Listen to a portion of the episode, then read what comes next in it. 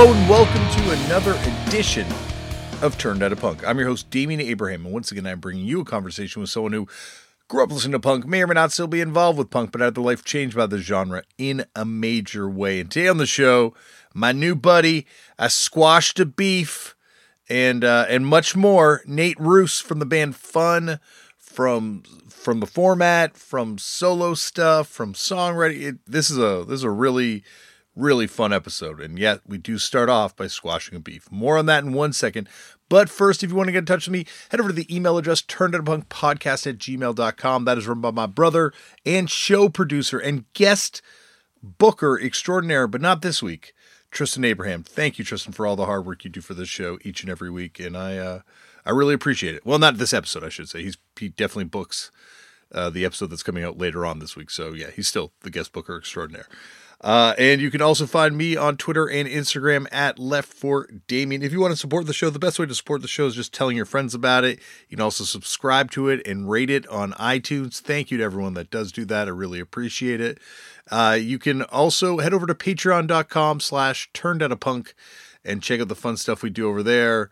And thank you to everyone that does support the Patreon certainly. And speaking of thanks, this thing would not be possible. The kind, loving support of the fine folks at Vans who came aboard a few years ago and said, Damian, do what you do. Just just don't do it out of your own pocket. And they helped me cover the cost of this thing, which has been uh, really amazing. Definitely, because there are some costs. So thank you very much to Vans for doing that. Uh, if you want to check out some fun video content, go over to Flood Magazine and check out some of the punk as fuck videos that I did over there. Uh, me going around LA, hanging out with punk luminaries, doing fun stuff. Yeah, you'll, you'll like it. If you like this podcast, you'll like those. And uh, check out the new fucked up Year of the Horse.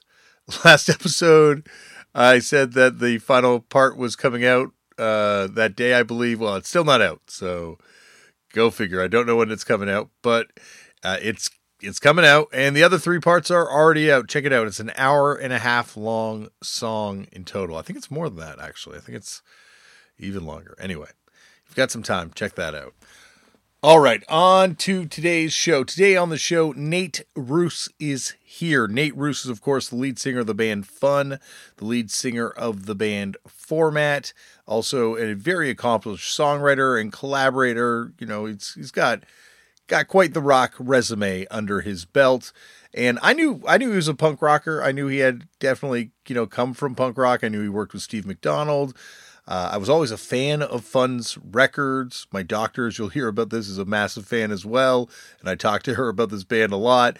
So you know, they were a band that I I, I rooted for. I always felt like uh, I don't know. I felt I felt like uh, a connection with, but uh, I had no idea that I had offended Nate so all these years ago. You'll hear this on the episode. I don't mean to rehash it right now. We get into we get into it on the show, but yeah, it goes to show you, you know, like uh I don't know the weird journey life takes you on sometimes, and we, you'll hear it. You'll hear all this in a second.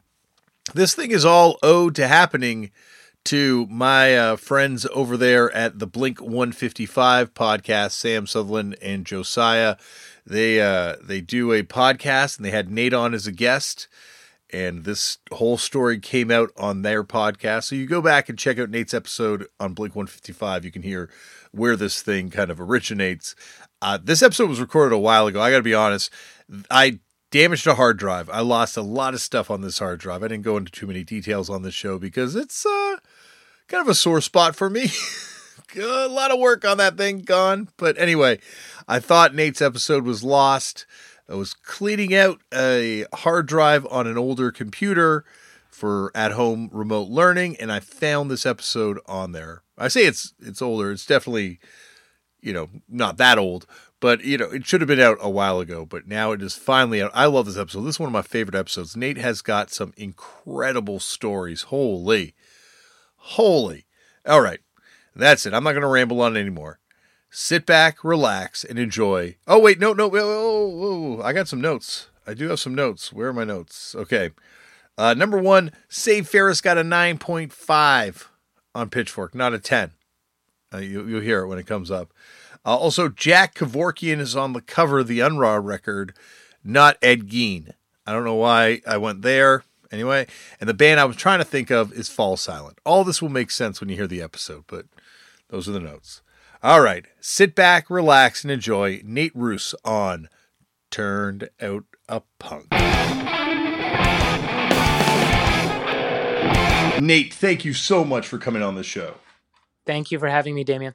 Well, as I was just telling you off air as we were just catching up, like this whole thing came together because of our, our, our mutual friends over there at Blink 155. yeah, sis, your sister pod is that what that is? oh my god, is that what it is? I've worked so I think hard. I think 155 is definitely your sister pod. oh god. Uh, okay, well that's a cross I shall bear, but uh, that is. but uh, no, th- this is amazing that it has kind of come together because um, you know it came together. Uh, I guess we should get into it off the bat, but like it came together because. Um, I, I dissed you, I guess, but it, I, I didn't think I did, and I didn't mean to, but I inadvertently dissed you.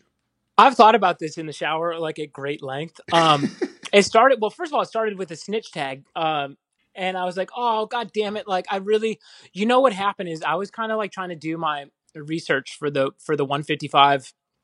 They had asked me to be on the show, um, and so I was like, okay, cool. I'm gonna like make sure that I listen to enough episodes so I know that when I come on the air, I'm not gonna be like, I'm not gonna let Josiah just like clown me. Yeah. Um, and I was like, oh, he like he's talked about touring with fucked up a couple times. All right, awesome. Like, like David comes to life, literally, and I'm not even kidding you. The album I think in the last ten years that's come out in the last ten years that I've listened to the most by far. Um, and so I was like, all right, like I love fucked up. And then we're on the, sh- I was on the show and I was like, well, how do I like tie in fucked up? And I was like, well, there was one time that we were on tour and we were playing this festival in Kansas City, and I guess it was like a punk rock fest. And this is why we had like a number one song. So yes. I don't know what the fuck we were doing there in the first place. Um, but uh, someone said, "Hey, did you hear the guy, the, the lead singer, fucked up?" And I think that, like, I think David Comes to Life had just come out too, and uh, I think I had just gotten into it, and it was like, um, did you hear that he said something like, "Oh, I'd like to see what hear what Fun knows about Kansas City hardcore," and um, and I think we were all just like, "Oh man, like the cool like the cool band right now is already taking shots at us." But I should say, like, who the fuck? Like when we weren't the num when we didn't have a number one song, we were like talking shit about whoever had the number one song. So I, I don't. If anyone who is listening to this isn't in a band, like bands just talk shit about other bands no matter what. Well, and now I will give the, uh, I guess, where I came from to the story, which is the fact that I felt uh, such a strong uh, relationship to your band from afar for a very long time. Like it started before that festival, I guess. Uh, my wife was a huge fan of the TV show Glee and your song was on Glee, and then and then it was all over the radio, and it was like uh, it was a it's, it's obviously you're a great songwriter, so it's a great song, and so we were right. like, so it was something that was just like a part of my universe by the time we rolled in that festival, and we were all of a sudden like, oh my gosh, we played with fun, and it must have been something where you guys had been booked on that festival, and then you exploded, right? That must have been it. Yeah, something. I mean, our manager was always good about. um I guess trying to keep keep us it's somewhere it, along the lines um, of not just going completely into a boy band, which is you know where we were going to trend regardless. So I'm not doing that anymore, thankfully. Um, and and furthermore, is I think all of us, you know, we we were rooted in not commercial music, so so it was kind of a trip that we ended up there in the first place. So I think there was always a part of us too that I like as far as Kansas City hardcore, all I have is the Get Up Kids. It's like which is like which is like Lawrence and like not fucking hardcore. No, and I and I didn't have too much either. Like uh, my my my thing was it was more just like a playful joke because also I think you had a bass player who was someone that had played in a bunch of hardcore bands or was a hardcore kid because I think that person was tweeting at me prior to and we were just kind of like you know talking in conversation uh, probably. uh, and yeah just, he no he was the one who t- he he turned me on to to fucked up nate who i who i still like if i play shows will play with to this day. Um and he was a lawrence he was also a lawrence kid too and he played in uh i think he'd he'd fill in for the get up kids um too when the other dude was in spoon and stuff like that. Okay yeah so we've been in communication kind of before that so like going on stage it was more like uh you know, but trust me, I'm I've gotten myself into some hot water with some real disses over the years. But this one, I assure you, was a was a very playful, playful one. And then as time has gone on, you know, um, through our, our mutual good friend, which I'm sure we'll talk about later in the show, but I hope so. You know, Stephen McDonald, Steve McDonald, the uh, episode number four of this podcast, one of the well, I think we can both agree, the coolest person of all time. I mean, one of uh, literally one of my best friends um, to this day. I, I, I like I I can't talk about him without kind of choking up because he's just he's just so phenomenal, mm-hmm. um, and a legend. And I often forget when I'm in his presence what what a punk rock legend he is. Yeah, like it's kind of you know like if anyone deserves a, a movie of their life, it, it's him, right? Like I think forget almost famous, like the life he has lived in music, it, it's it's every kid's kind of dream, and then the reality is something else. But yeah, we, we don't have to get into that now. But then and then also, my doctor is is obsessed with your band and obsessed with your your music, and to the point where every time I go and see her, we talk about you for the entire appointment but that's i mean that's awesome. How many times you i don't know my doctor's uh, musical preferences enough so it must be like crazy. Your well, doctor this, must really be into it. I've had a very uh, you know a, i've seen this doctor for you know over 10 years at this point but she is also the doctor that i i brought along to medical cannabis because i needed her to sign my medical forms oh my god. early on in my weed journey. So her and i have have talked extensively about all subjects over the years but in the last few years um, it's been nothing but fun for the entire interview, and it'll be her flying to Red Rocks to see you guys play. Or no, yeah, stop. Yes. Is yeah. this in Toronto too? Yes. Yes. So she's got she's got to cross the border to go see us play at Red Rocks. Oh, so many times she's gone to see you guys play. She's flown like her family vacation is is going to see you guys. I mean, oh, I I like I wish I had any clout left over. Uh, I haven't done anything in five years um whatever i can do whatever i can do to get you like a good physical like I'll, I'll, do it. Well I, I, think honestly i honestly i think part of the reason she is always you know put up with my my my shit when it comes to the weed stuff is because she thought in the back of her mind that one day what's happening right now might happen and i'm worth keeping in the fold in case this ever did happen I'll do any if, if it squashes our beef. I'll do anything for her for you. oh my god! Our, well, believe me, I'm I'm telling you now, Nate. On my end, there was no beef, but now that we've cleared the air, I think we got to start the show the way they all start off, which is Nate. How did you get into punk? Do you remember the first time you ever came across the genre?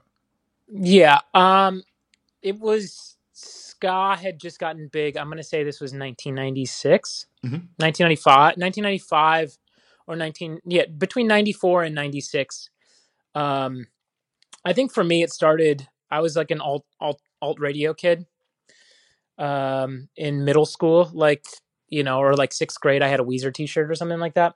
Um and so that one must have been like 94 uh, and then my mom worked with a woman who was like super into ska and had like the Doc Martens and um and uh, had like dyed her hair and stuff like that. And she was had started going to ska shows, and I think that was like right around the time that ska was like hitting the alternative airwaves.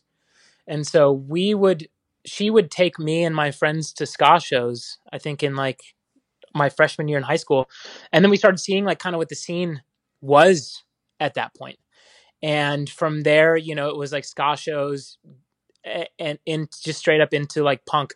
I think it was like you know it went from like mainstream ska to like Skankin' Pickle to like um maybe to like 15 you know was yeah. kind of like the and then and then for me i think it would it be i was much more into like the pop punk side of it mm-hmm. no offense to jeff ott but but like um i was definitely into like the poppier like NOFX was the fat record stuff was more my like punk thing but what's craziest about I think all of this is that we went from being just like in a span of two years, we were kids that were going to like the radio ska shows to literally running the entire punk scene and like including like booking every major act.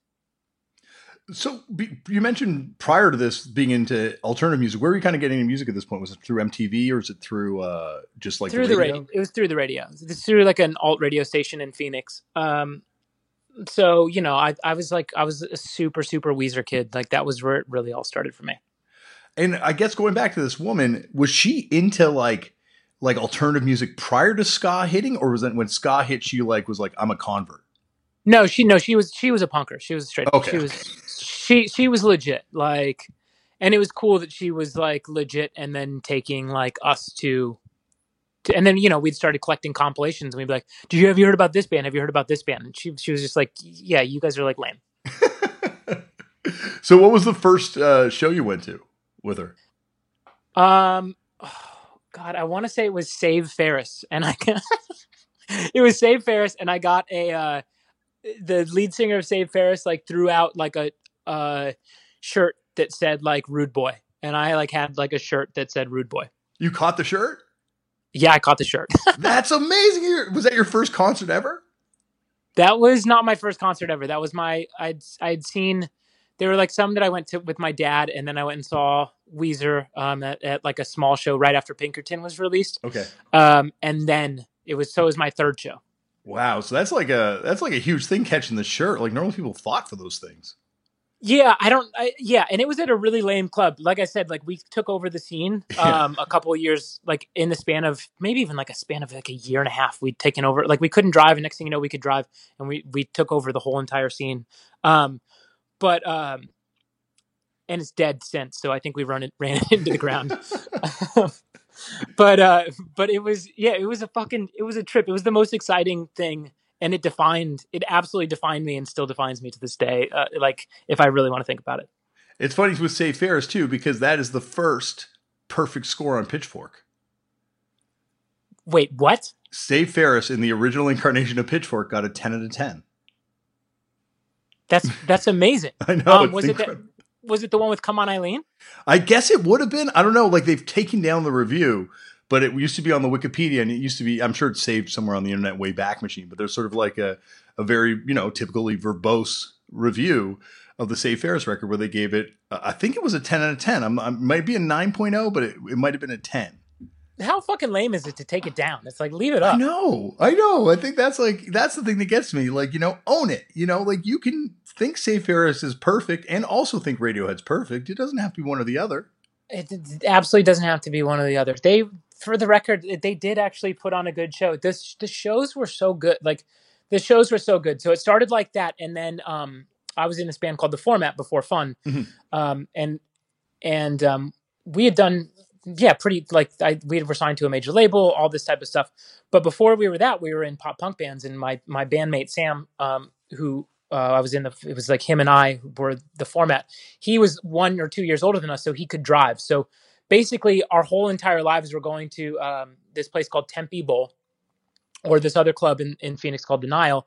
And we couldn't drive yet. And we would just get in his car and we'd go to Jack in the Box and, and get like 700 tacos and like would just go to shows. Uh, it's funny too how like um you know that time in that scene like you know it's completely once you had a friend who had a driver's license it's like you were you could you were set you can go anywhere Oh, it was surreal. It was surreal. I mean, this was like an hour away from. We grew up in like the like weird suburbs uh, of Phoenix, way far away from like where all the shows were. So, so our one friend is crazy that his parents. Now that I have kids, I'm like, no, you're 16. There's no fucking chance you're driving like an hour. I know to go I see know. like some band I've never even heard. Like, like, yeah, there, no, not no chance. I know it's terrifying when you're a parent to think of like the stuff like you know, like just uh, like letting your your minor kid go across the border, in my case, and sleep at some stranger's house on their floor. Like I would never let my kids do that stuff. No, that's fucking wild. I know we used to do that too. We used to drive to L.A. to go see shows, uh, or Pomona, uh, at this club called the Chain Reaction. Um, and yeah, we used to drive to the Chain Reaction. We were like 16 years old. My I don't know what my parents were doing, like letting us do that shit. It's it's terrifying. Uh, you mentioned earlier being into NOFX, so I guess at that point, like the Epitaph sound, you know, was was huge on the West Coast, right? And I guess it spread into Arizona too. Yeah, and it's funny, yeah, talking about the East Coast versus West Coast thing because I just assumed that it's what everybody was doing, but um, our bass player, like in the format, he was he was crazy into like Madball and all that Yeah. that type of shit, like on the East Coast, or um, even my drummer, like now, like talking about all the Earth Crisis shows or all that type of shit that they used to like watch on the East Coast, and I'm like, wait, you guys just weren't you guys just weren't like skanking it up, like listening to like like the NOFX ska album and like going to Less Than Jake shows, like what the fuck is that? But yeah, like when I look at it in retrospect, I mean, I'm, I think I'm, I'm extremely thankful because there was this melodic sense that I think I still take with me when I'm if I'm trying to write a song for like a top 40 artist. I think that that that kind of that fat record stuff and stuff like that. There's there's just, just this great melodic sense that I still like try and tune into when I'm when I'm writing music. Out of all the fat bands, who's your like go to? Uh, um, I guess I'm gonna say either NOFX or Lagwagon. Mhm. Um, just just because I've been trying to like rack my brain about all the different bands on Fat that I used to love, and all I can ever think is like, yeah, you listen to like a lot of NOFX and a lot of Lagwagon, but I know that there was like way more. I think that like the Mad Caddies, which were like a ska band. Um, I don't know. I, I think it like yeah, mainly just like NOFX. There were two oh god, Propagandhi is my favorite fucking pop punk band of all time. Or yeah. Yep. Yeah, they're, they're, I think that's the one that uh, you know people that come on the show kind of always say like that's the one they keep going back to is Propagandhi being kind of the band. Yeah, I I I honestly think that Propagandhi um as far as like as a human being as far as like the, like the beliefs that I have, it was it was strange because I grew up in Phoenix and and um like you're not you it's nothing my parents were never like racist or homophobic but you just can't as a teenage kid with like hormones you can't help but like you know just have like the worst thoughts in your head and um and propagandhi came on and suddenly it was just like we went from like like harassing the the only gay kid in school to like being like you fucking bigot like just like like just going crazy just like defending everything. And i like i can't I, I think that that's who i was going to be no matter what because of the way that my parents raised me. But i think propagandhi just played such a huge part in like just a set of of beliefs that i think i i still think to this day are better than any hundred percent. Like it's funny, like it, that band.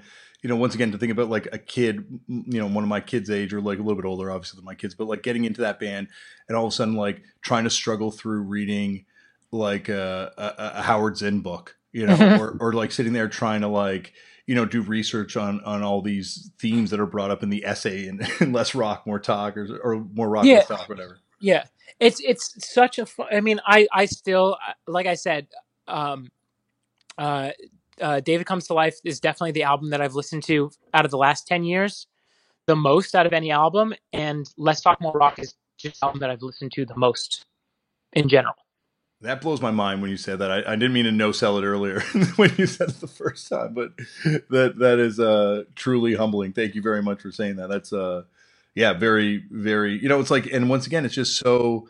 I don't know. Like, I love doing this podcast because it makes me realize that there is, you know, for an, as a non spiritual person, like realizing there is sort of like this weird interconnectedness that exists there, where here we are talking all these years, and as I said, like I felt like such a strong relationship to your band for a long time. well then fine. I felt the same way. Obviously i had no fucking choice. I listened to it when i was after we'd finished that first fun album there were some good it's i'm so bad with song names. Um but there was one song on the album where i was like yeah i'm just gonna fucking sample this track and just play this loop in this chorus over and over and over again. And i'm i'm still am pro- now that now that we're our beef has been squashed um i'm absolutely just gonna loop this and probably write like one of the best songs ever on under my nose. Uh there's this just this guitar that like just like loops kind of in the chorus and I, all i've ever wanted to do is just like sample that loop it and like and you just have like the best it's there's just something that's so cathartic about it for me Well, that is that is too sweet, too sweet. Um, well, back to back. You know, before my ego gets so big that uh, we can't get get it back to the ground. Um, there's like one. You know, another thing I'm kind of obsessed with is is Arizona, specifically Phoenix, Arizona, in uh, as like this place where where like you have this really kind of unique take on punk rock, like going back to bands like the Feederz or the Sun City Girls or Mighty Sphincter and all these bands, like even going back before that, Don Bolles from the Germs is from there and all this crazy garage rock. Like, how much of that history of punk rock were you able to kind of pick up on as a young person? None, none, none, literally none. Mm-hmm. Uh, and I don't mean like I, I just want to be frank. Like, no, no, I totally understand that. It's like it's really obscure stuff. No, and it's and but it's awesome. You know, we hear we would hear about stuff like that like vaguely from Steve McDonald. You know, because he he produced uh, the second format album. So Sam and I had heard about that stuff, but really only from um, really only from Steve. And then there was another punk band that we were, became friends with um, called the Fuck You Ups. Um, so you guys should be looking for for a little cease and desist right there. But um, but the Fuck You Ups, like they they kind of they always had more of, of an ear to the streets as far as that type of stuff was concerned. Our thing was is that you know our pop punk phase lasted um, like two years, and then and Jimmy World was the biggest thing um, in Arizona at the time, like kind of brewing up underneath it. So it's like I feel like those guys, like Jim and those guys, would would be so much more apt to to be able to because they were you know four four or five years older than us mm-hmm. so i think they would be so much more apt to be able to talk about that type of stuff whereas we were just kind of like i think we just we we missed a lot of that and i obviously didn't have the appreciation for it that that we probably needed uh, around that time that you guys were i guess what was your first band called by the way before the format um, uh, they're never gonna score and is that like a like an epitaph vibe band or like a 15 kind of vibe?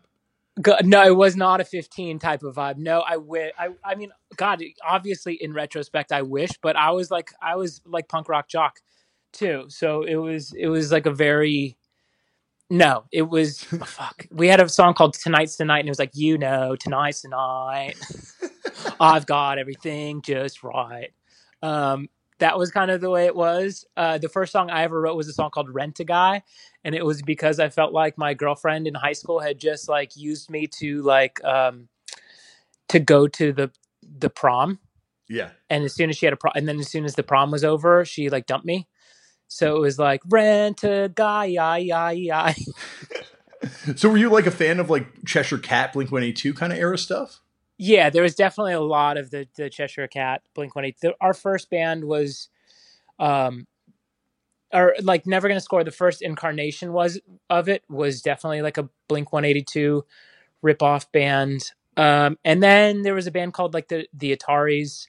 Um, there was like Nerf Herder, mm-hmm.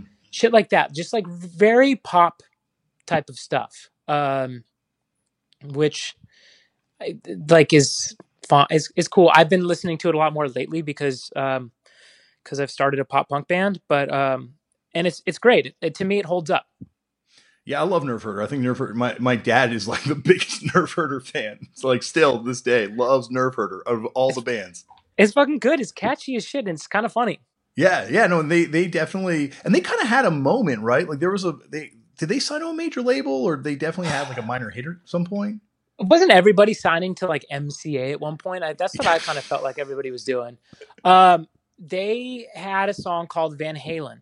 Yes. Um, that was on as far as where I was in Phoenix, it was a local hit.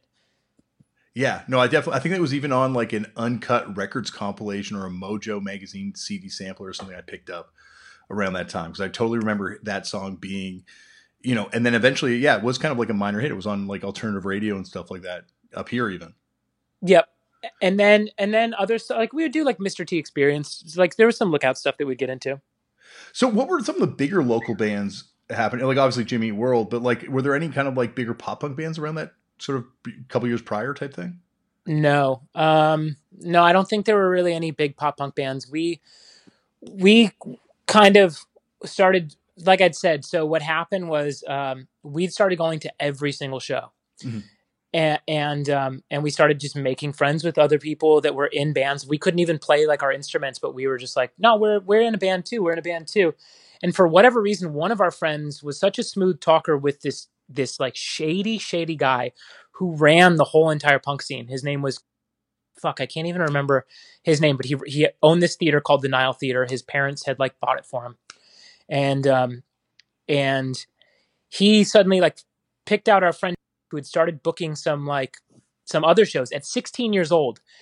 Our friend he was like, I want you to take over and be my main booker. At 16 years old, like one of our best friends since we were like 13, became the main booker for all the punk shows in Arizona. He dropped out of high school and just like started working as the main booker. And then Sam, my bandmate, had taken over like all the artwork. And then we were like the lackeys who had to go to like every record store and put put in all the flyers. So anyway, so th- what that did for us is we were just like, okay, cool. Then we deserve to be on like the Less Than Jake show. We deserve to be on like the Lagwagon show.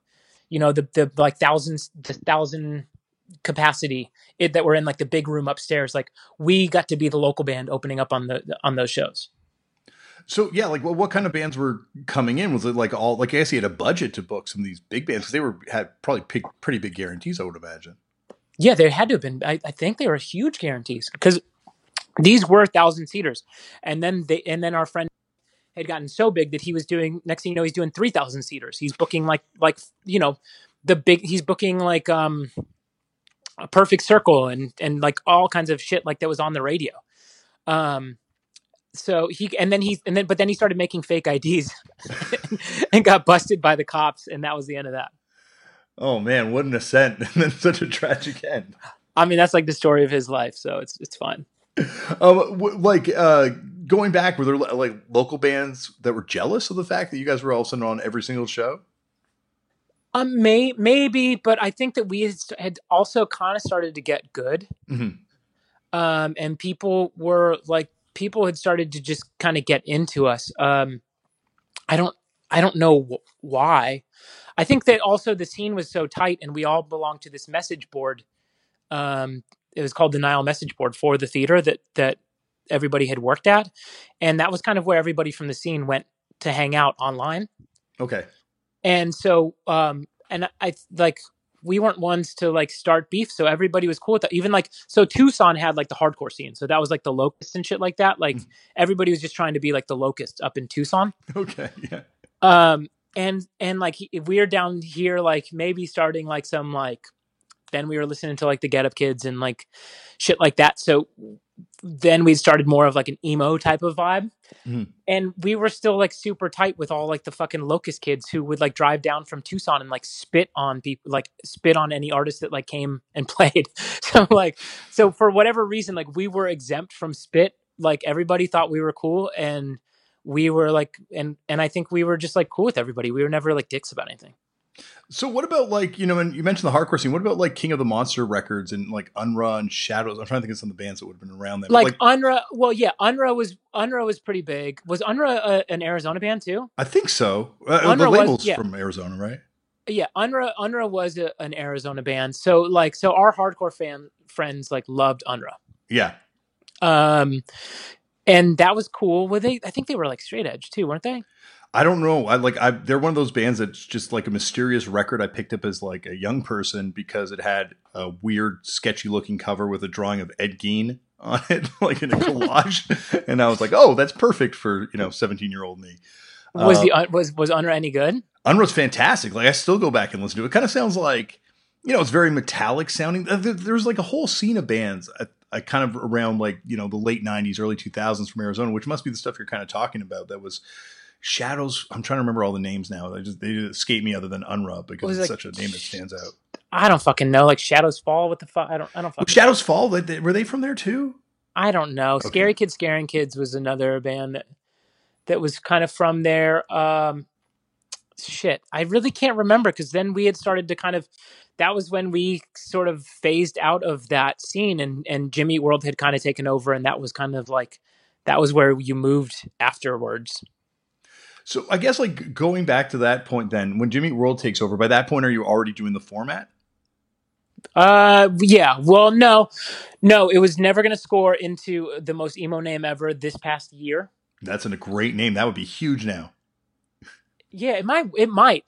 But we were like, listen, at that point, like you know, and also John K. Samson left Propagandhi and started the Weakerthans. So yes. that was such a huge. That was also a huge shift for me too. And whereas like I think Propagandhi had maybe started making more like stuff that was a little more metal than, than less talk, more rock. Mm-hmm. Um, and John K. Samson was doing like more of like the emo type of thing. So, so that was big. He's still one of my, you know, biggest idols. Um, so, so this past year, I think even I that was like a reference to like a Weakerthans lyric. Um, and so we were kind of doing that, and that's when we were kind of like ripping off Jimmy World, and then we were like, okay, cool. How that band had broken up, um, and we just decided to like start the format, which was I think maybe we'd started listening to like the Beatles and shit like that at that point. It's funny because just before we uh, started talking, I was organizing my '90s zine collection, as one does on a Saturday night, and absolutely, uh, um, and I was looking through one issue of this fanzine called Fist City from London, Ontario, or maybe it's even Montreal, sorry. And in that, there's a letter from John K. Samson taking the zine to task for dissing Ani DiFranco in the previous issue. Oh my fucking! I'm what a dude, man. I mean, I don't understand what it is with you, you people, you Canadians. um, but I just love, I just love, I just love the fucking. I, I, any and I don't I don't know I'm going to say something that's probably going to sound like I'm generalizing but it's just what a what a wonderful what a wonderful fucking thing he what a cool guy yeah, like think it, it's something about Winnipeg too, because you know, geographically speaking, it, it's you know not surrounded by other major urban centers, and it's like the the uh, it doesn't have a huge population. It's freezing cold, and maybe because it's freezing cold, but like you know, you, you mentioned obviously John K. Samson. We talked about propagandhi, but then there's also like all this huge metal stuff that comes out of there. There's an incredible film, like some of the best Canadian films are from Winnipeg. And then pro wrestling, like all like Chris Jericho, Kenny Omega, like most of the famous Canadian wrestlers also weirdly all come out of Winnipeg too. No shit. I, I, I mean, I think I've only been to Winnipeg three times, and it, it was kind of almost everything that I ever heard from a Weaker Than song. yeah. Um, I, I, don't. Yeah, and it's I, I have I have such a strange I have such a fondness for Canada. I can't wait to just like I would love I'm not I don't tour anymore, but I would love to just like take my family and just tour like Canada and and it's like it feels like something something is connected to like some of my favorite songs just like throughout ev- everywhere throughout the, the, the country. Yeah, it's it is a really nice. It's not a great thing to tour as a band because the drives are not that. Oh yeah, it's fucking brutal. brutal, but you know, with the family, it would be a great thing to do. Like I wish I could just. I wish I was like in uh, the Partridge Family or something. That's the way to do it. Totally. Oh yeah, for sure. Uh, so, what was the transition then uh, into the format? Like, how did that go? Um. Well, what happened was, what did we? I guess we started. What happened was we the this past year was just about to get signed to um, Fueled by Ramen, which at the time was still an independent label. Mm-hmm. Um, and that was yeah at, at the time i think was alkaline alkaline trio had just maybe released like a song or two on fueled by ramen but for us like that was that was cool as hell. But we were about to sign to fueled by ramen and then we broke up. And um and sam and i just decided like hey let's just do something more like poppy. Let's like just like stop making music that has any like pulse to an extent. But um but uh and so that's what that we like just got way more melodic at, at that point and it started the format. And um and had delusions of grandeur because we had we wrote a song. It became like it was such a catchy song that someone heard it and like put it on the radio and then it was the number one song on the radio in arizona. And this was just a demo. And so every major label came calling. And um and we were like, yeah, fuck yeah, let's do a, like a major label and let's be huge. And we recorded the first album, and it was a miserable experience. And um, and we went straight back to like we called a booking agent who booked like all like those emo bands like Taking Back Sunday and all kinds of stuff like that. We had just called all these people, and even though we thought that we didn't belong in that scene, we were just like, we're gonna play shows to like you know the fans of Fall Out Boy or the fans of Jimmy World or stuff like that. And um, and for whatever reason, I think that kind of like we were we were considered always within that scene, but we were always like. Then our next album that we did with Steve McDonald was like all like we were trying to be the Beatles or Harry Nilsson and and like write like songs and weird time signatures and shit like that. And somehow it like it only endured us to, you know, those that's that scene of music, and that was kind of where we like cut our teeth and had like kind of got a fan base from. I guess going back, you know, right to that first demo, then is that the EP? That's, that is the EP. And so, like that, just was that already released on Western Trend when you went to radio, or is it just something that got sent to radio even before the EP was put out? It got sent to radio even before the EP was out, and then Jim had had all this success with Jimmy World, and he'd started his own record label, and so he was like, "Hey guys, why don't I just like, why don't you let me release like your first EP?" And we were like, even though we had already signed to a major label, we were like, "That's that's great," and like this guy's kind of one of our idols. Um, this sounds like sounds like a perfect opportunity. So was it like kind of like everything was exploding for you guys um, around almost like perfectly timed with them exploding uh, sort of separately, or is it almost like attention came after they exploded?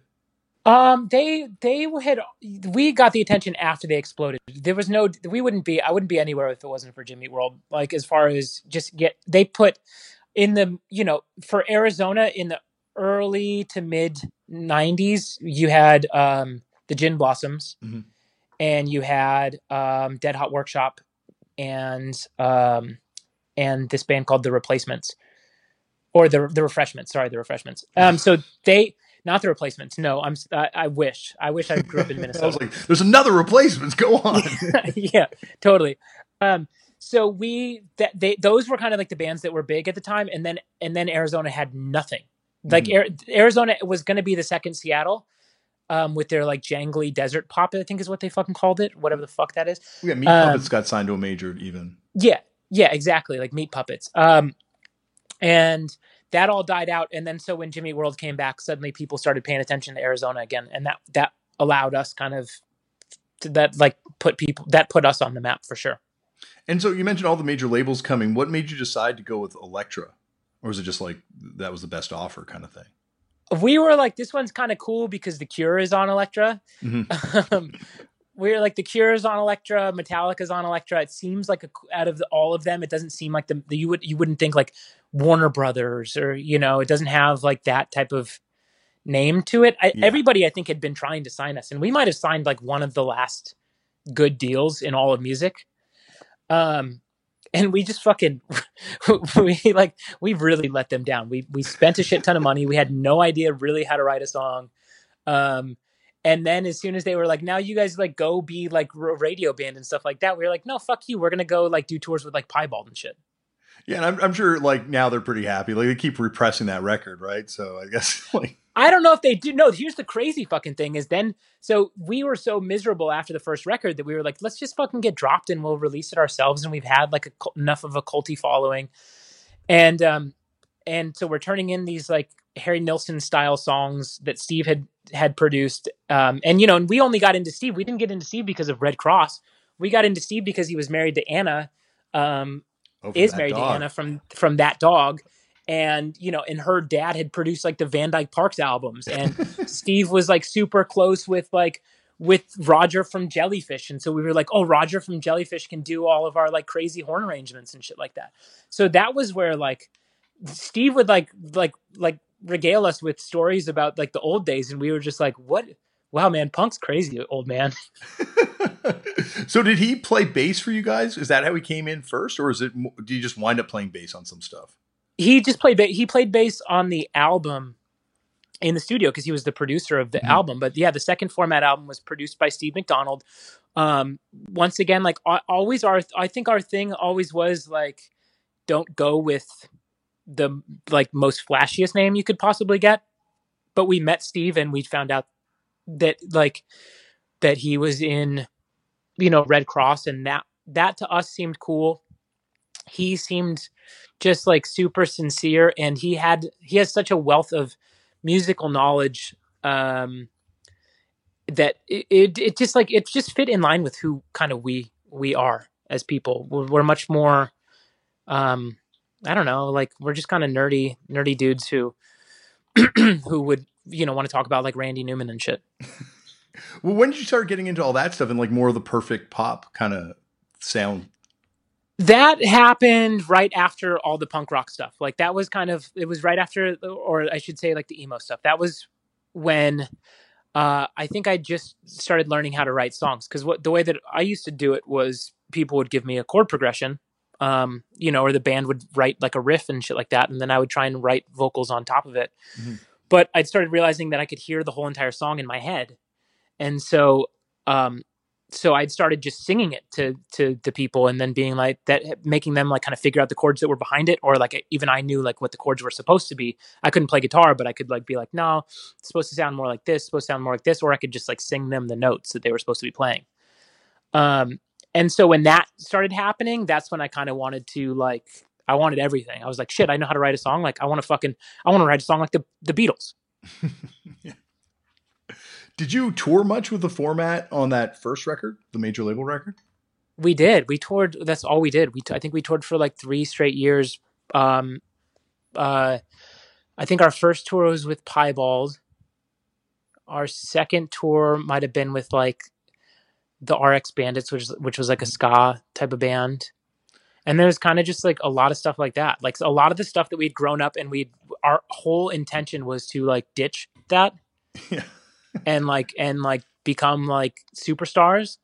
Um, and then we we realized that that once once we got there, it was so fucking whack that we were like, I want to go back to where we used to be.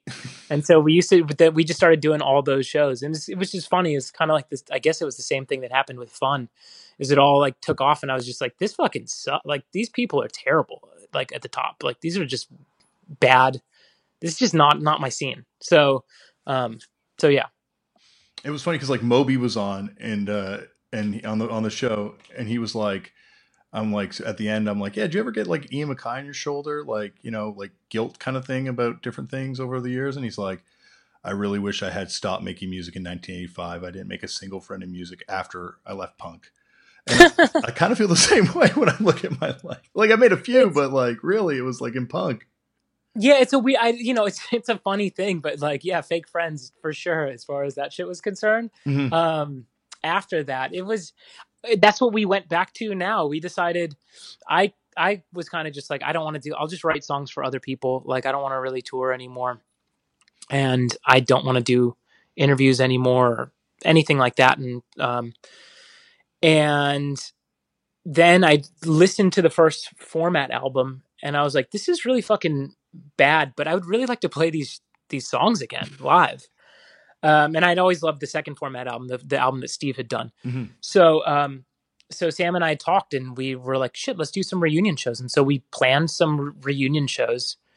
Um, and three weeks before, like the first show, I was I'd like called and I was like, "I think this COVID thing's going to pop off, so I think we need to cancel this shit." um, and so we didn't get to do it, and then we're sitting in the in like in quarantine and I don't want really want to do any more like format songs. I don't know. There's just a part of me that is done writing a certain type of song. Mm-hmm. Um, and so we decided decided to start this like this um, pop punk band, and that's been like that's been the highlight for for me personally of of this whole entire quarantine. What was the story with the Vanity label? Like, is it it's it's you guys? It's just us, yeah. That was just our label because what happened is we got dropped um, after the first album, and and uh, and so we made our we made our second album, and we had a management company, a Canadian management company, mind you, uh, network that um, had enough clout at the time that we could like release the album our own and get like good distribution. And you guys did not put out that Mike Simonetti double cassette tape that some for some reason shows up on the discography, did you? No, who's Mike Simonetti? he did Trouble Man Unlimited Records. He also does Italians Do It Better records. He's like a kind of like bloghouse DJ, but also a complete hardcore kid um, from back in the day. Does a lot of Italo disco stuff too.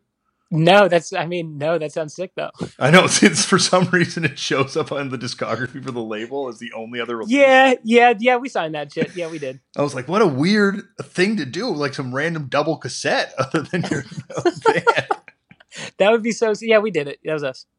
Uh, what what what made you decide to, for Steve to produce? Was there a particular record? Because like his stuff that he's produced is so all over the map. Like he's done stuff with obviously Beck to to Turbo to to like he did a Dream Syndicate live record even. He did. What yeah. he also did. Um, God, well, there there was one kind of punk band that was coming out, out at the time. They were from Tennessee. They had a uh, a female singer. Oh, be your own pet. Be your own pet. Yes, absolutely. That's the first time I met him was when he was with Be Your Own Pet at South by Southwest.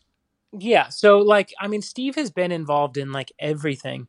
We were such an unlikely pair because like I like I said, like I, we ran like kind of like the punk scene in Arizona, but it was, you know, when you talk about like stuff that's a little more true to it, like we can't hang. So we were just like, I don't know what the fuck Red Cross is, and obviously we loved it when we heard like Born Innocent, mm-hmm. um, and then even the other, and then you know the the albums that came later in the in the late '80s and shit like that, and they just they were so it, it just had a level of pop that we were kind of going for um, even if it, we didn't sound anything like it, we just appreciated the fact that there was like an appreciation for like George Harrison, you know, and like the Raspberries, and you know, but it was mixed. It had a, it had like an energy from you know punk rock, I guess, to it that we. I don't think we were ever going to maybe throw in the songs, but we knew that there was somebody who had, um, I guess I like just just more of that attitude he wasn't precious. Yeah. Yeah, it's almost like you're like it's like true pop almost the uh the Red Cross records like they're kind of like trying to go for that I don't know, the, the same thing that like you know Imperial Teen's going for and the same thing that Fun's going for and the same thing the Nerves are going for like the idea of like a perfect pop song. Yeah, totally totally. There was there was like almost a lack of pretension that becomes pretension. Yeah. Yeah it, it's it's a lot of work to be cool. You know, Steve doesn't show it, but I'm sure there's a lot of effort to be that cool. I think about it often when I talk to him. I, I honestly think about it. He's he's such a square um, that like it. Yeah, he's so he's so authentic. It's it's crazy. It's so cool. Well, because that's the thing, right? Like, we're most of us, we you know, we have to wait till our twenties to to become like you know cool. Like he's eleven playing with like the most dangerous band in LA you know, it's it's it, you know maybe the most dangerous band in America at that point with Black Flag, and it's like man, like, like how jaded would you have to? be You'd have to be jaded and then come full circle again, maybe two or three times by the time you're Steve's age. He's lived he's lived like 40 lives and they've all but they've all been consistent with each other. He's you know, he's one of those people that's lived 40 lives as the same person. Mm-hmm. Which is amazing because you know most of us um like you know i'm talking about all these phases and stuff like that like i was a different person through every single phase yeah um definitely steve steve was literally the same person through like through 40 completely different phases he was always a wow um you know that was always him and it's it's still always him to this day it's so cool and yeah we i think one of the reasons why we love steve so much and why we chose him is he is just naturally cool. So we were like 20, 23 or 24, I think, when we had gone and made that second format album. And um, and he was like 35 or so. He's like he was like my age now. And we were just like, this is the fucking coolest guy that we've ever met in our entire lives. Yeah. Well, like he's, he's he actually is the coolest. Like you talk to like especially like you know that generation of cool people he's all of their coolest person like when you talk to like you know thurston moore or, or jay mascis or any of those types of people like he was the one that they all wanted to be he was there like oh my god that kid's just a kid and he's doing it he and he like and uh, we i would hear we would hear stories i think from from his wife. She was saying how like they you know she she kind of came up in the scene too and she'd look over and he would walk in the room and it was like who is this woman? Like who's this tall elegant woman? Like hair like parted straight down like on each side you know and that's kind of it's it's he is truly he's glam and he's punk like it, in both like the most authentic ways yeah like the true embodiment of that glam thing. Like it's not a it's not a put on at all. Like just a, a gorgeous person inside and out. Absolutely. Oh i miss him so much. So i guess like what was it um what was it like kind of like after that record came out with the format? Like were you guys playing with different types of bands after that? After the second format album i yeah. think we had just we had started to kind of that then we got to kind of um we were headlining at that point and it was great because we'd re- we'd self-released and i think um you know had something like a top top 50 uh, you know in in the united states charts like album mm-hmm um, that would that was like a self release. So it was it was pretty it was pretty great. We had just done like our own tours and we just like brought out kind of like our friends bands and stuff like that. But um, but at that point, you know, uh, as far as punk was concerned, kind of Blink 182 had happened, and then there was like all the screamo stuff, um, and th- it's just I don't know. I think I I feel like we're and I think anybody who's a few years older than me might feel like they caught the last good punk music when they were teenagers. Mm-hmm. Um, but I think that we kind of like we got out at the right time. I think it kind of to me, if I look back at it, uh, as far as that genre, the genre of kind of punk re- that I got into, I felt like it kind of just like fell apart and turned into like screamo or like um really just like super super pop punk. Well, yeah, it really exploded like in the wake of Blink One Eighty Two. Um, you know, like it became like yeah, like mainstream music at that point. Super mainstream. I, it's still, still like it still like blows my mind. Um, because you, you no one would get away with it now, even. uh, but I guess they are, aren't they? Are kind of, aren't they? Isn't like is Machine Gun Kelly kind of like that? I don't, I don't know. Machine Gun Kelly is is like new record is apparently like a full on straight up pop punk record. Yeah, it's it's so interesting. Like what, it's so funny. I'm talking about pop punk, and you're like, you're probably like the way that you're probably rolling your eyes is is probably the way that like if someone wants to talk to me like I would roll my eyes too. It's it's just so it's so funny how many different stages like that that takes. Like, how do you feel about the Descendents? Oh, I love the Descendents. Yeah. Do you consider do you consider it like pop punk? Yeah, definitely. Like uh, for me, like pop punk is like obviously, especially now, it's it's kind of taken up to be something very specific and not necessarily a good thing. But like when you think of pop punk as being, you know, uh, the undertones and the fastbacks and you know the Descendents, like right up to like you know Green Day, and then through to Blink One Eighty Two. It's like it is a fascinating a fascinating side of punk rock that goes right back to the beginning with the Buzzcocks. Like you know, like there was pop punk is is punk. But do you think that um, if that like the I guess with the level of like recording, it's just it it's just gotten so like it's just gotten so polished, right? Like but then we go back How? to those fat records with those that Ryan Greene production. Yeah, Ryan Greene. Exact. That's who it was. He was like the one that kind of like did did that. Yeah. And like there's like I don't know if it's like a metal type of aspect to those recordings too.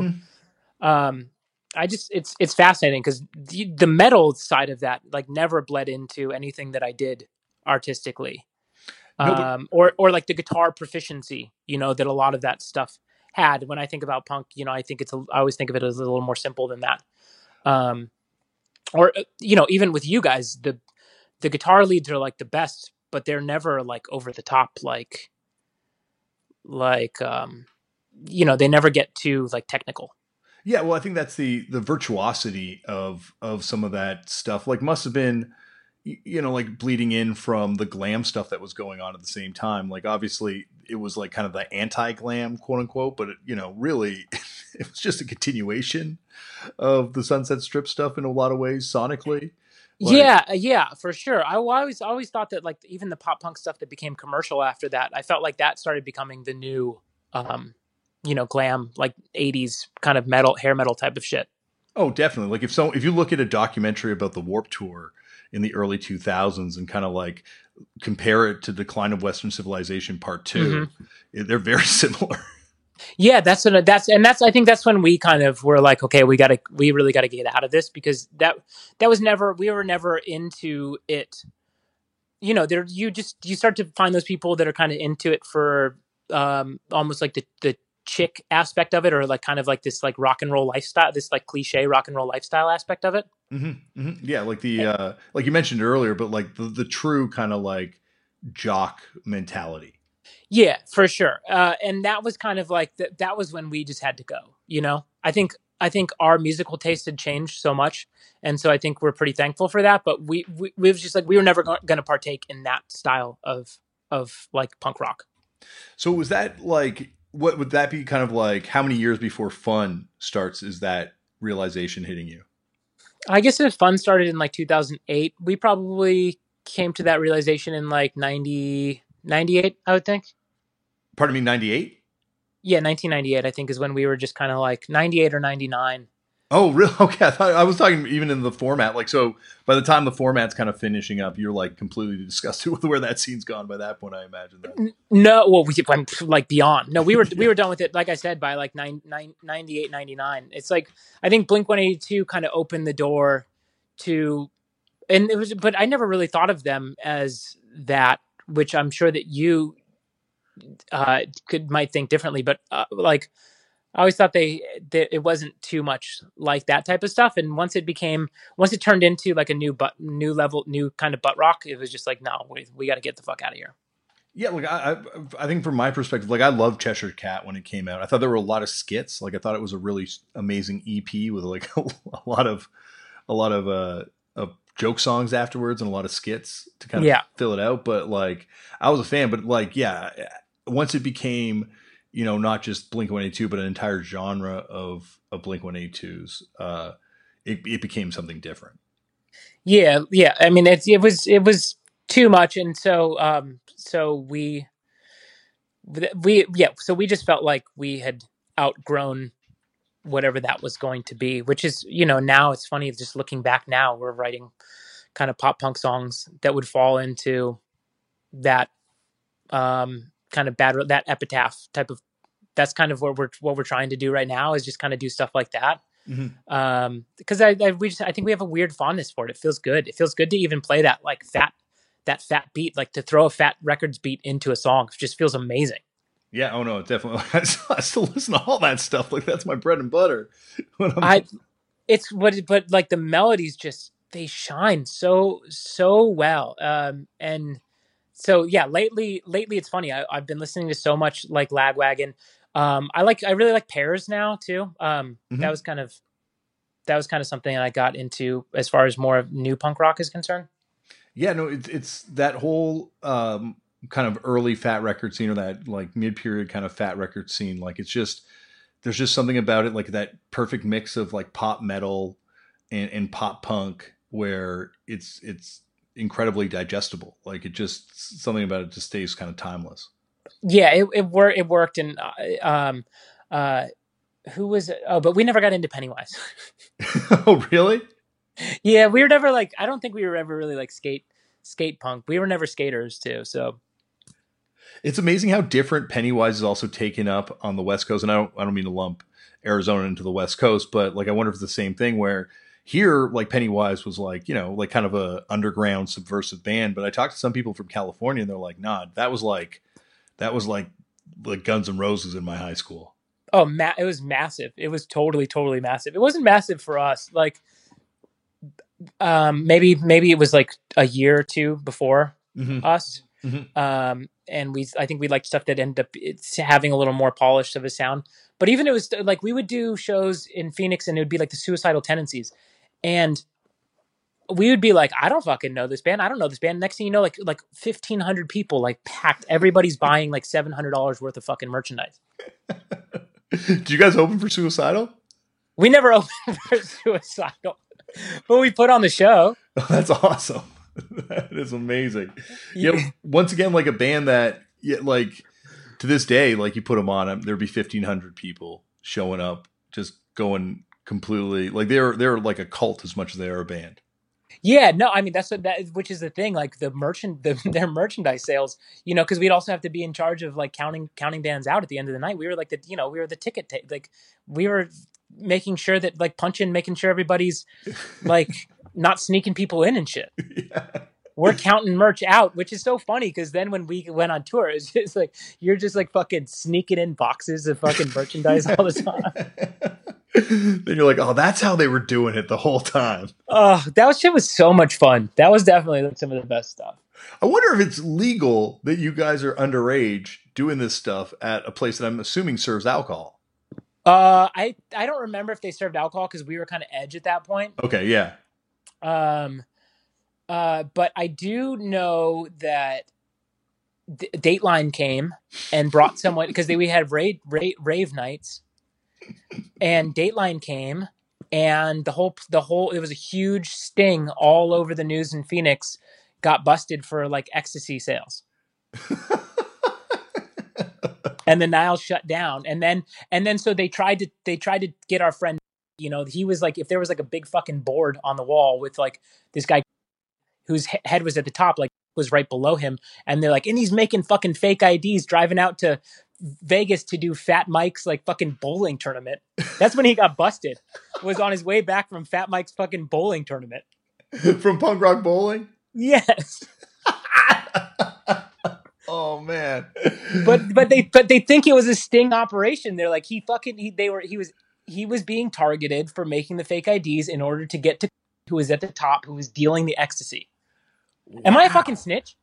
No, uh, uh, this is all busted. I can beep all the names. okay, cool. I'll beep all the names. So just like drop, drop, drop, drop. It'll be funny. It'll be, Oh yeah, no, absolutely. Um, to protect the, to yeah. protect the not so innocent, we will beep all those names. But that was fucking then then capitalism fucking took over the oh, that's amazing. See, that's the thing. Like you talk about Steve McDonald having all these lives, like you know, prior to you know, your obviously your solo kind of songwriting career now. Prior to that, your solo career. Prior to that, fun. Prior to that, format. But prior to that, you had the most exciting part of your life. Oh yeah, no, it was like those are the only days I missed. That's the that's the funny thing. I I, like I now I have I I have I, I one of the reasons why I stopped writing music is because I always just wrote songs about being brokenhearted, and um and I found someone that I love more than anything, and I have two children that I love more than anything, and I just don't I can't put myself in that headspace anymore. So I have a hard time going out and like being something that I'm not. Um, that's that was to this is the best time of my life. It, the, absolutely the second best time of my life was that time. Like without a doubt. It wasn't like when they were like it wasn't fucking playing the Grammys. Like that was that was the worst. That was literally the worst time. Like I know that sounds cliche, but it's it's absolutely true. If you're just looking at just having a sheer good time, it it was absolutely ba- like predicated around driving, eating like 700 like tacos from from Jack in the Box, and like going to see like me first and the Gimme Gimmes and shit. So why was it? You know, because obviously most people playing in bands, you know, I've never achieved anything close to that. But like, what was it about going to that level that that was so gross? Did you find? Um, it's like uh, uh, just uh I don't know. It just became too. It's, it just became too much. It, it it was never what I got into it for.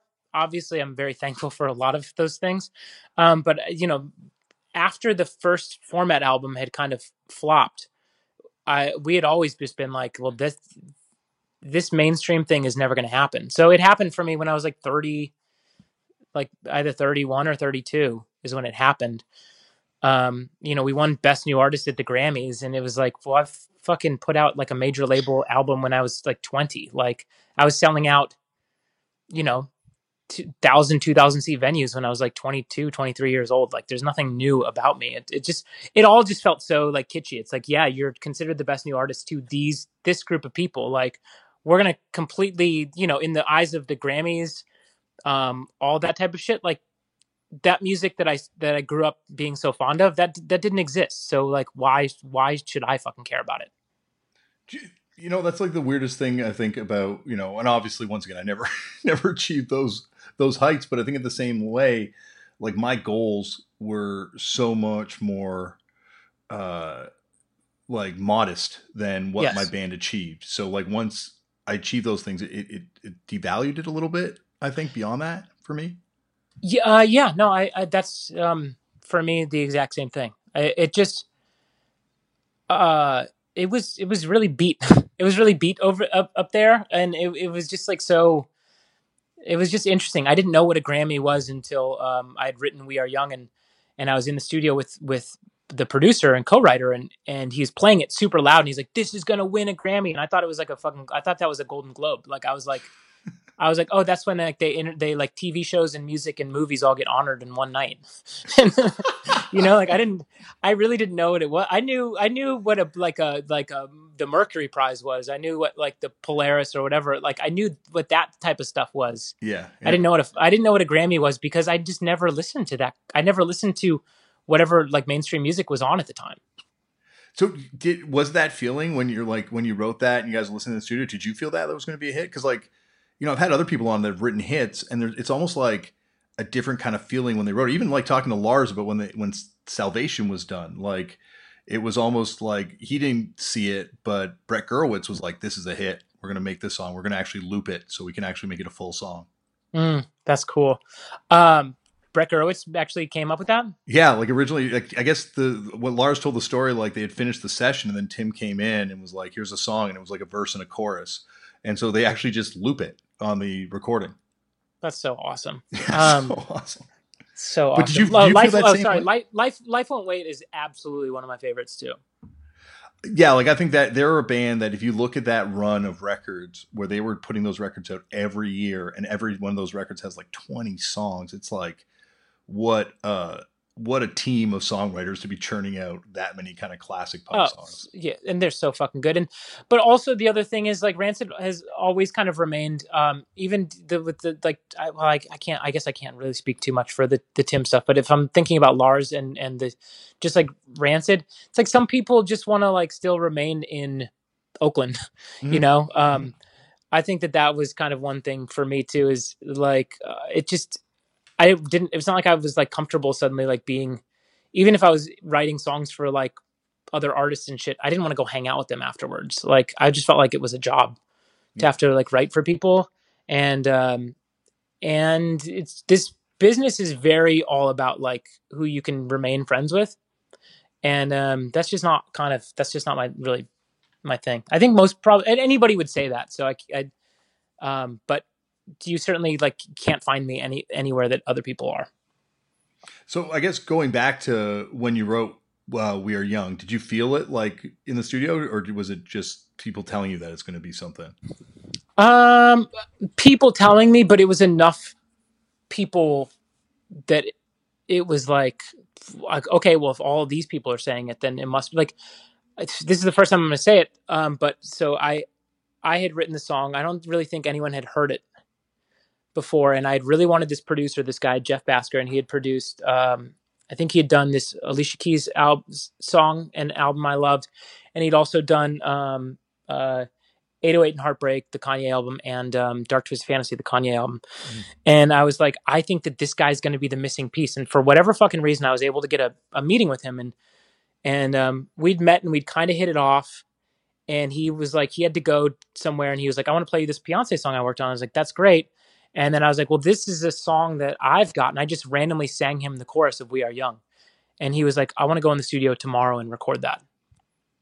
And I had just written it uh, driving into this into Manhattan. I was living in New Jersey um, at the time, and I had just written like kind of just finished it driving into Manhattan, being like, I got to I got to give this guy something.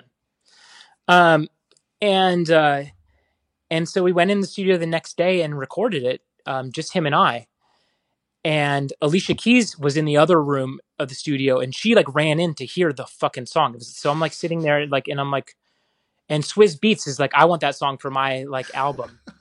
and I'm sitting there with like these people that I would that had, had never fucking in a million years and I had already been in music for, you know, I'd been a professional musician at, for like 12 years at that point. And I was like, where the fuck am I?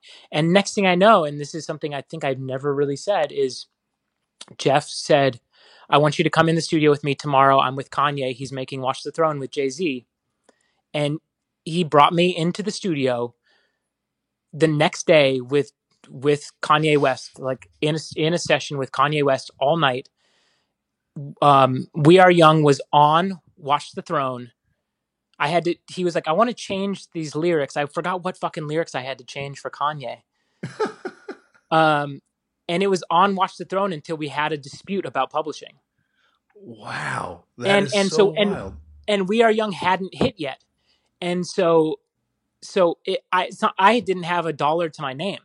And so I was like, give the fucking song to Jay Z and fucking Kanye. I don't care if they just want to give me like 5%. Yeah. I was like, give the song to fucking Jay Z and Kanye. And, uh, and everybody was like, no, this song's going to be a fucking hit.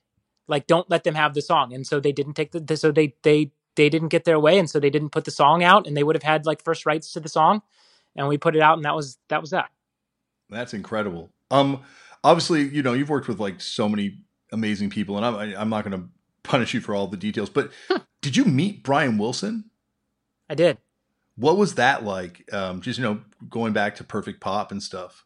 That was um, that was another one of the like wow like these are like the only two good stories I have. Um, I mean, uh, I don't mean to... No, Brian Brian Wilson. He I guess he'd fallen fallen in love with hearing the songs and really loved my voice and had written this song, and so I his people reached out to my people and were like Brian Wilson's doing a new album and he would like you to sing a song and um and I'm not going to say no. Yeah, straight up, like I'm not going to fucking say no. So I went down to the studio, got in there. It was just me, um, Brian Wilson's like co-writer, and Brian. And Brian was very just like the way that you would expect Brian to be. He was like eating an In-N-Out burger, um, and uh, and his his co-writer, who was kind of Brian's age, um, much more lively was like, Brian, this is Nate. You're so crazy about his voice, blah, blah, blah. And Brian Wilson was just like, could not have given like two fucks. And I kind of knew what to ex- expect. You know, I, I had read, I had gone through my Beach Boys phase where I'd read like three fucking books on the Beach Boys, mm-hmm. you know? Um, and so I was just kind of thinking, he's going to be this way. Uh, don't take it personal at all. You should just be flattered to even be in here. And so I went into the vocal booth and I started singing the song. And I, um, I guess I wasn't singing it that good because next thing you know, I'm hearing like Brian. Brian says you're flat, and I'm like, what the fuck? Like Brian Wilson's gonna try and come at me like that, and um, and I take a lot of pride in in in in my voice. Um, like that was how I I I people ask like how how did you become like how did you learn to project i, I think one thing that i do really well is i project really really loud mm-hmm. and um, that was from just playing so many basement shows and my band just wanted to play as like my punk band just wanted to play as loud as possible and i didn't have a pa and so i just had to like learn to like sing over the band just like acoustic um and so i kind of used i was just like all right like brian says i'm flat like i'm gonna fucking push um and so next thing you know, Brian Wilson is like, I'm looking through like the control booth, like it's like Boogie Nights or something. And Brian Wilson is fucking up. He's up out of his seat and he's at the fucking control booth and he is like loving it. and he's loving it. And then next thing I know, and I can't write harmonies for shit. Like I'm fucking terrible at harmonies. Um, and Brian Wilson, next thing you know, he's like, okay, now sing this harmony, now sing this harmony, now sing this harmony. And then and then I hear him say, um, Nate, you sound amazing. You sound like my brother Dennis. And it was just like, what the fuck? Like that That's awesome. Like way cooler than anything that it could ever possibly happen.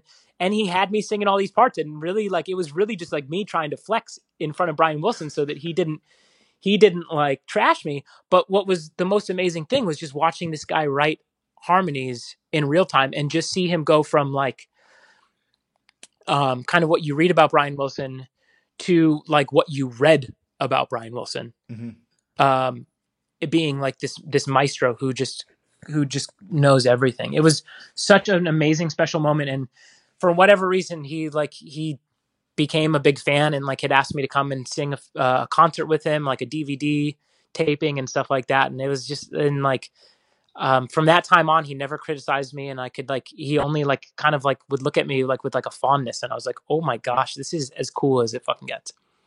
Well, that's the thing, right? Like that's like I guess more than a Grammy. That's like true, the truest form of validation you can get as an artist. Absolutely, times a trillion. Like I would, I would trade every any any sort of Grammy for that for that moment. It, and and at the time too, so much stuff had like happened that I I treated it kind of nonchalantly. Mm-hmm um but but when i have to like tell that story again it's just like fuck i'm gonna like stay up all night thinking about this yeah well it's you know once again just you know because i can only relate it to my personal experience but on a much different sort of scale but just like that it all happens so quick and it's only like you know during this time where everything's slowed down that you can kind of go back and and look at these things that are just like larger than life yeah oh so it's it's it's so cool you know, I know you're such a fan of of, of music, and uh, um, and that that's the shit that just gets me the most is when I can, um, you know, I get I only got into it because I was a fan of because I was a fan of music. So I only like to I love to remember those moments where I'm just like, as a fucking fan of music, this is absolutely fucking bonkers. Mm-hmm. Mm-hmm. Well, I've kept you forever, and I know you don't like doing interviews, but Nate, just so you know, if you ever want to do a part two, there's always a door open here. Ah, Damian, um, we're we're like the the we, we, like anytime. But before I let you go, though, I have to bring up one question. Um, do you remember eating at Gibby's Steakhouse in Montreal? Yes. Did Steve McDonald text you and say my friend is at the restaurant right now and wondering if you're eating at Gibby's Steakhouse in Montreal? Oh my god, I fucking wish I saved my text just for that. It was me. I texted uh, Steve and I'm like, I think I'm looking at your friend Nate from Fun eating at steak right now at Gibby's, and he was. Oh like, my gosh, I think my wife was with me, and and uh, and then someone from my label, and I think my manager. That was such a god. That place is so fucking good. So good, so good. I have not been in a long time, but that was like a, a family favorite of my wife's family when I would be in Montreal. So we've go. Oh. I, I don't eat meat anymore, so I can't really enjoy it. But uh, at the time, I loved it. I wish that you would have come up to me, and then I could have I could have been like this this fucking guy. This Well, well, the thing was, Steve didn't return my text until after we had left the restaurant. So I didn't realize that it actually was you. And nothing would have been worse than if I had approached you, especially not knowing that we had the beef and then it not have been you. And then, know, well, if it was me, I would have just like backed down in two seconds and just been like, I would. I mean, you know, I was, I was, fuck, I was still, I was a huge fucked up fan. So that that like that wouldn't have changed anything for me. Um, but Steve, yeah, Steve was. Did Steve ever talk shit about me? never, no, never. He said that you're one of the greatest people he knew and has said nothing but kind things about you, which is like, because I remember talking to Steve and being like, "Oh yeah, like we're talking about your band." I'm like, "I actually really like their songs," and then he was like, "Dude, they're really cool," and that was like a big relief for me because I feel uncomfortable when I don't like when it's something outside of my wheelhouse musically. I'm like, "Is this thing going to be cool, or is this going to be something I regret liking?" But after this conversation, Nate, I have absolutely no regrets. Oh, good. Oh, I listen. If anyone's like, if it, you know, if there are punkers that are listening to um to this, I just like I just want them to know I'm. Uh, I don't claim to be. I don't claim to be anything I'm not, and uh, and I wish that I was more punk than I am. Well, no, but here's the thing. That's what I like. The motto on this show is everybody's somebody's poser. And it's because, like, you have someone like Steve McDonald who was, you know, was seeing the germs at 11. You know, like, none of us are going to be that cool ever. So we're all posers when it comes to comes to this shit. So, you know, everyone's a poser on this podcast, myself I'll just- included, obviously. Uh, no, I don't think so. I mean, you're fucking no. You're like a you're like a fucking narwhal of punk rock. oh, man. Well, I, I feel mystical now. That's right. Thank you, Nate, for coming on the show. And you heard right there, Nate will be back for a part two at some point in the future. Uh, that was awesome. Really great to talk to Nate, and what a what a journey! What a journey! And those I love those stories. Those are going to be two of my favorites: a Brian Wilson story and a Kanye West story. Those don't come up very often here on Turned Out a Punk. Not very often at all. Coming up though later on this week on the show, Nicole Panter. Anyone that's seen Deco- Decline of Western Civilization will remember Nicole. She is, of course, the Germs manager, uh, also one of the original driving forces behind Pee Wee's Playhouse or, or Pee Wee, the Pee Wee Herman Show, and also a incredible teacher. Eh, this is a wild episode. This is one of those episodes that man, you got to check this one out. There's a lot of stuff going on here. There's some great stories uh, and some really, yeah, really interesting conversation. Really interesting conversation. I'm I'm excited for you to hear this one. That will be coming out in a few days. Remember, as always, Black Lives Matter. The lives of Indigenous people matter. We need to protect trans kids, and we need to help trans people protect themselves and stop hate and violence towards Asian people.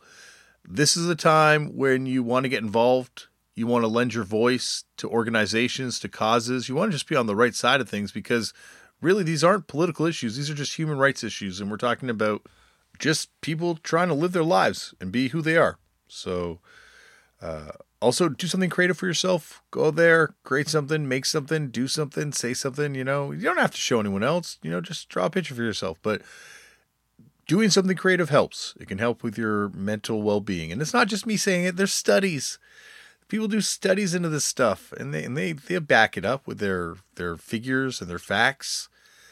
Uh, speaking though, on the other side of things, just from anecdotal evidence, try meditating. I've been trying to meditate, and it really does kind of slow things down a little bit and allow me to kind of, I don't know, uh, control control the pace of my life. So maybe it'll work for you too.